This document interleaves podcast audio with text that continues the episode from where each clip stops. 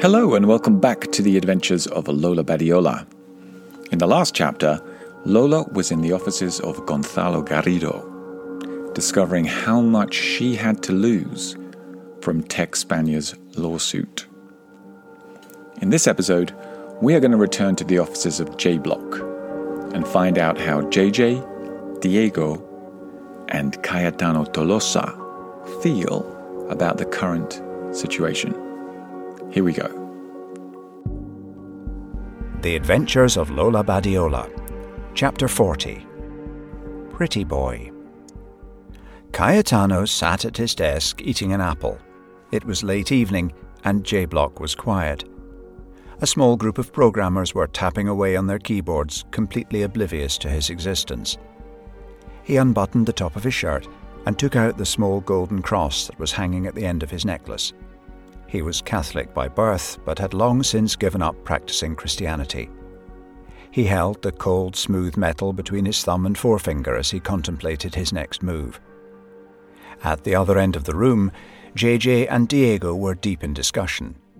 The door to JJ's office was slightly open, and Cayetano could hear the murmurs of the conversation within but he was unable to understand anything that was being said. He took a final bite of his apple and then walked over to the rubbish bin that was nearest to JJ's office. He stood there, hidden from their sight, but close enough to hear the discussion. No trace of Pluto, said Diego. Nobody has heard of him. The guy's a ghost. So, who do we think he is? There are only two options an anonymous hacker working for a hostile government or an inside job. There was a long pause. Okay, replied J.J. quietly. He walked over to the window of his office and looked down at Gran Via below. It was full of people coming and going. There were tourists discovering the centre of Madrid, groups of teenagers shouting and screaming, and young couples on the way to enjoy a romantic meal for Valentine's Day. JJ turned back to Diego. I'm running out of money. His voice betrayed a tone of vulnerability that Diego had never heard before. He continued, We've fallen a long way behind the business plan. He opened a printout that his accountant had prepared for him and flicked through some of the pages. On the revenue side, we'd projected income streams from January with a steady monthly increase throughout the year. In reality, we don't have a single client signed up. We don't have anyone on the horizon. He turned to another page of the report. On the cost side, we're running about 50% above budget since I started paying everyone overtime to search for Pluto. He threw the report onto the table in front of him. The cash burn is killing me, Diego. Diego stroked his big bushy beard and thought for a moment. Then he said, We could reduce costs. For a start, we don't need to be in this big fancy office. JJ shook his head. I signed a long term lease with the landlord. Diego suggested another option. We could stop working overtime. We could even take a pay cut. Once again, JJ shook his head. Even if we reduce costs to a bare minimum, it doesn't make the business viable. For that, we need a source of revenue. We need to make some sales. We need to find some goddamn clients. JJ ran his fingers through his hair took a deep breath, and then sat down on his chair. He leaned back with his hands behind his head. Do you remember that lunch we had at Gordon Ramsay's fish restaurant? How could I forget? Yeah, it was special. The two of them were lost in thought for a moment, and then JJ continued. I said to you then that Lola was the key to getting our business off the ground. I remember. I said that she was our greatest strength, but also our greatest weakness. Yes. There was another long pause. Cayetano leaned closer to the open door to ensure that he could hear every word that was being said. He needed to know exactly what was happening to the business, what they thought about Lola, and what they planned to do next. The two managers were speaking quietly, and Cayetano had to strain his ears to hear the words. He hadn't noticed that the keyboard tapping around him had stopped. He hadn't noticed that all the programmers were now silently staring at him. What are you doing, pretty boy? Asked Van Dyke. Cayetano looked up in surprise. Are you lost? asked Velazquez. Like any consummate salesman, Cayetano was able to think on his feet. My Apple core, he said, regaining his composure. He showed them the remains of his fruit and then threw it into the nearest rubbish bin. Then he flashed them all a diamond white smile and walked back to his desk. Little by little, the noise of typing once again filled the office as the programmers got back to work. Cayetano sat down, took out his iPhone, and scrolled down his contact list. Then he sent the following message It's time. What is Cayetano up to? We will find out in a future episode. First, let's do some business English. And today, we're going to start off with phrasal verbs. Have a listen to these sentences again. JJ turned back to Diego. I'm running out of money. His voice betrayed a tone of vulnerability that Diego had never heard before. Two very common phrasal verbs in business English are to run out and to sell out. If you are running out of something, it means that you are depleting your resources. It means that there is only a small quantity of something left, and it implies that you need to replenish your stocks. You can be running out of money, you can be running out of time, or you could be running out of ink in your color printer. We all know how that feels, right? Now, a related phrasal verb is to sell out. And that means that you have very little or none of your product remaining because demand is so much greater than supply. Supermarkets were selling out of toilet paper during the COVID pandemic. Harry Styles concert tickets generally sell out in less than five minutes when they are released. My youngest daughter, Violetta, is obsessed by Harry Styles. And when she discovered that he was coming to Madrid in July 2023, she insisted that we get tickets for his concert. The tickets were released at 10 a.m. on a Tuesday. She was at school, so it was therefore my responsibility to buy the tickets. And I knew how difficult this was going to be, but I was determined to make it happen. If I succeeded, I would be the coolest dad on the planet. And the following eight months would be full of love, happiness, and excitement. If I failed, I would be in the doghouse. So it was an all or nothing scenario. I entered Ticketmaster website half an hour before the tickets went on sale on three separate computers simultaneously. I had three credit cards ready in case one of them failed. And I waited, constantly refreshing the screens of my computers. At exactly 10 a.m., I gained access to the sales process, and I was informed that I had eight minutes to choose my tickets and pay for them. Otherwise, I would go to the back of the queue and have to start again. So my heart was beating and my palms were sweaty as I entered the numbers of my credit card and waited.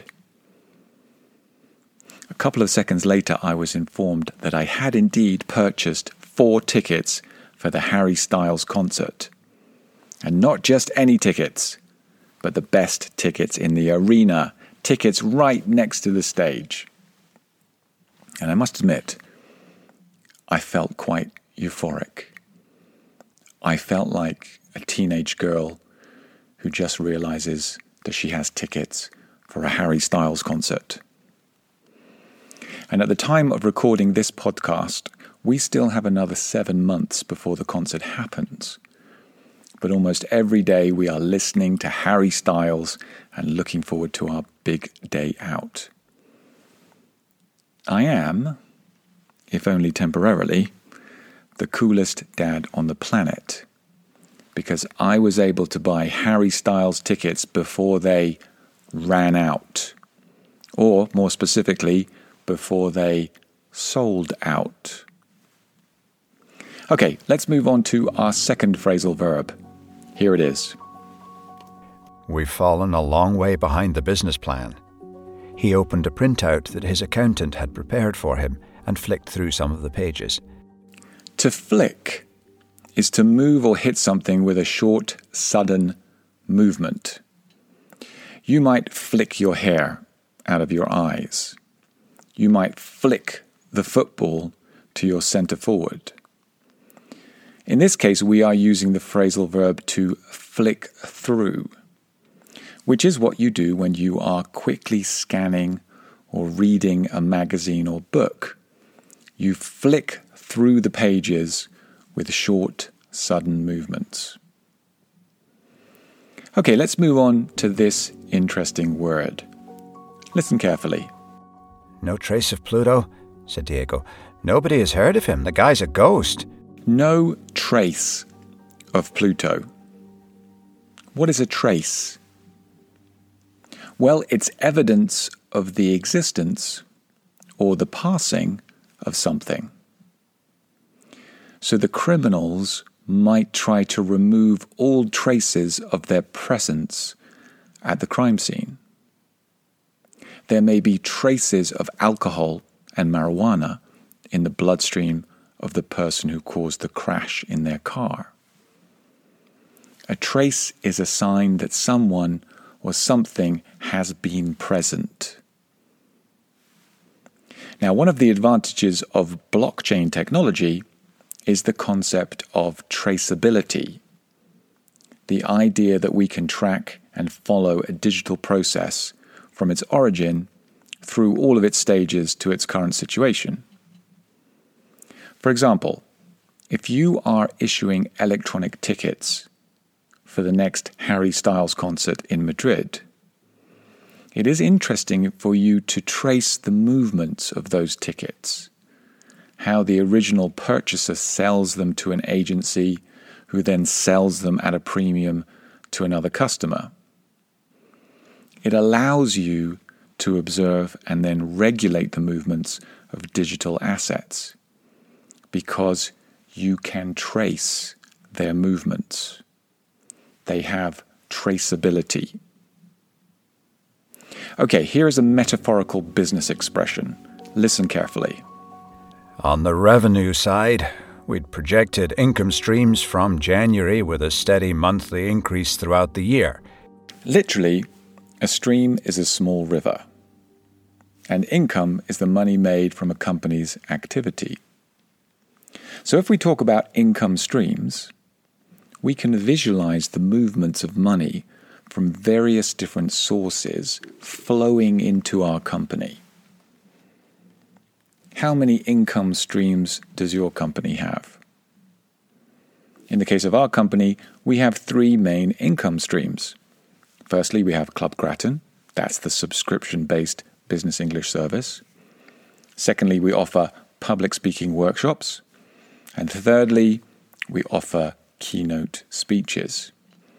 And each of these activities are sources of money for our business. In other words, they are income streams. Okay, here's another metaphorical business expression. Listen carefully. He threw the report onto the table in front of him. The cash burn is killing me, Diego.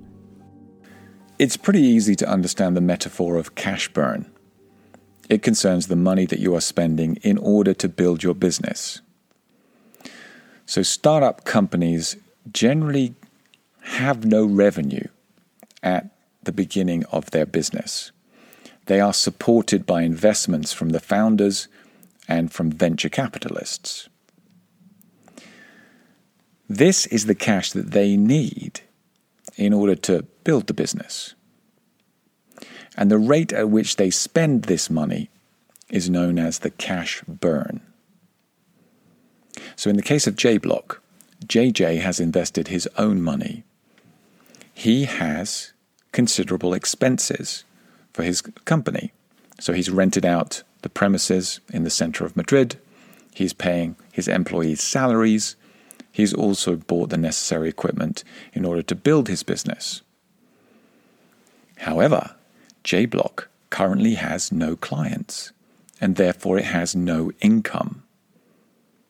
It is using up the money that JJ has invested, and there is currently no money coming in to replace it.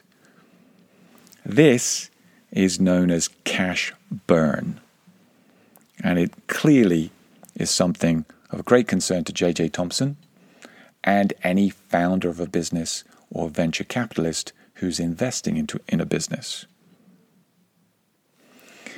Okay, let's now move on to something completely different. Let's talk about religion. Have a listen to these phrases again. He unbuttoned the top of his shirt and took out the small golden cross that was hanging at the end of his necklace. He was Catholic by birth, but had long since given up practicing Christianity. How many different religions can you name in English? And what are the most common religions of the world? Let's do a quick review. Okay, the number one religion in the world, the most popular religion, followed by the greatest number of people, is Christianity. You can be a Catholic, you can be a Protestant, there are various different ways where you can express your Christianity, but you are essentially a Christian. 2.4 billion people consider themselves to be Christians. The second most popular religion in the world is Islam. And if you follow the Islamic faith, you would consider yourself to be a Muslim. 1.9 billion people in the world consider themselves to be Muslims. Okay, third on our list are people who don't consider themselves to have a religion. And there are various different ways that they would describe themselves. They might describe themselves as atheist, like actively not believing in God. They might describe themselves as agnostic, like not having a strong view one way or another. They could also describe themselves as non religious or secular. And 1.2 billion people in the world consider themselves to fit into this category. Okay, the fourth and fifth most popular religions in the world are Hinduism, 1.2 billion, and Buddhism, 500 million. Now, here's the interesting thing. When I was going through the data, I discovered that Judaism is only followed by around 15 million people. That represents 0.18% of the world's population.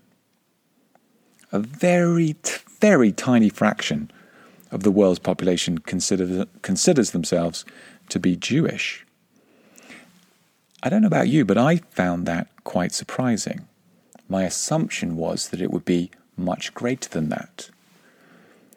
But actually, the number of Jewish people in the world is really relatively low. Certainly when you compare it to Christians, Muslims, Hindus, and Buddhists. Okay, I hope you found that review of vocabulary related to religions interesting. Let's move on to a related expression. Have a listen to this again. We need to make some sales. We need to find some goddamn clients. If someone or something is damned by God, it has offended the Almighty and has been punished. It is beyond salvation. It is destined to spend eternity outside the gates of heaven. So if we say something is goddamn, then we are expressing extreme displeasure. or maybe anger, or even frustration. It's an informal expression. It is considered by some to be offensive. But the main point is it is used to add emphasis to what is being said, to how you are expressing your displeasure, your anger, or your frustration.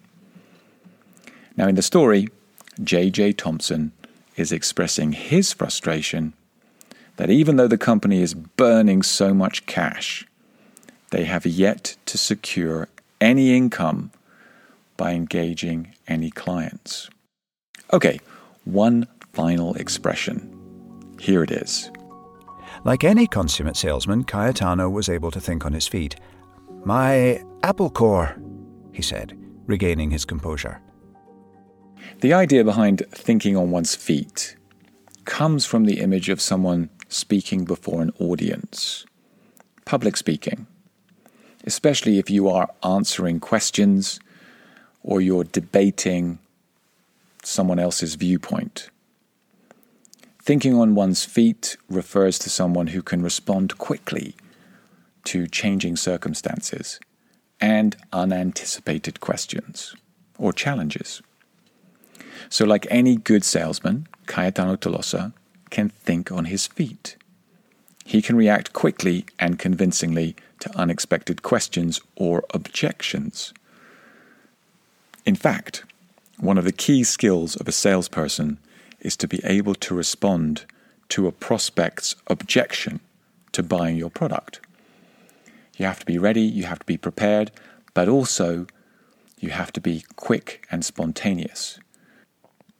Would you consider yourself to be someone who can think on their feet? Or do you like to sit down and take your time and consider your answers? Well, with that question, we come to the end of today's class. If you'd like to study advanced English in more detail, then please join Marina and me in our online business English platform that's one of our business's income streams, as you know. Just search Club Gratton and you will find us. We hope you can join us for the next episode of the podcast. Until then, keep bringing English into your life, and I hope to see you at the next Harry Styles concert in July 2023.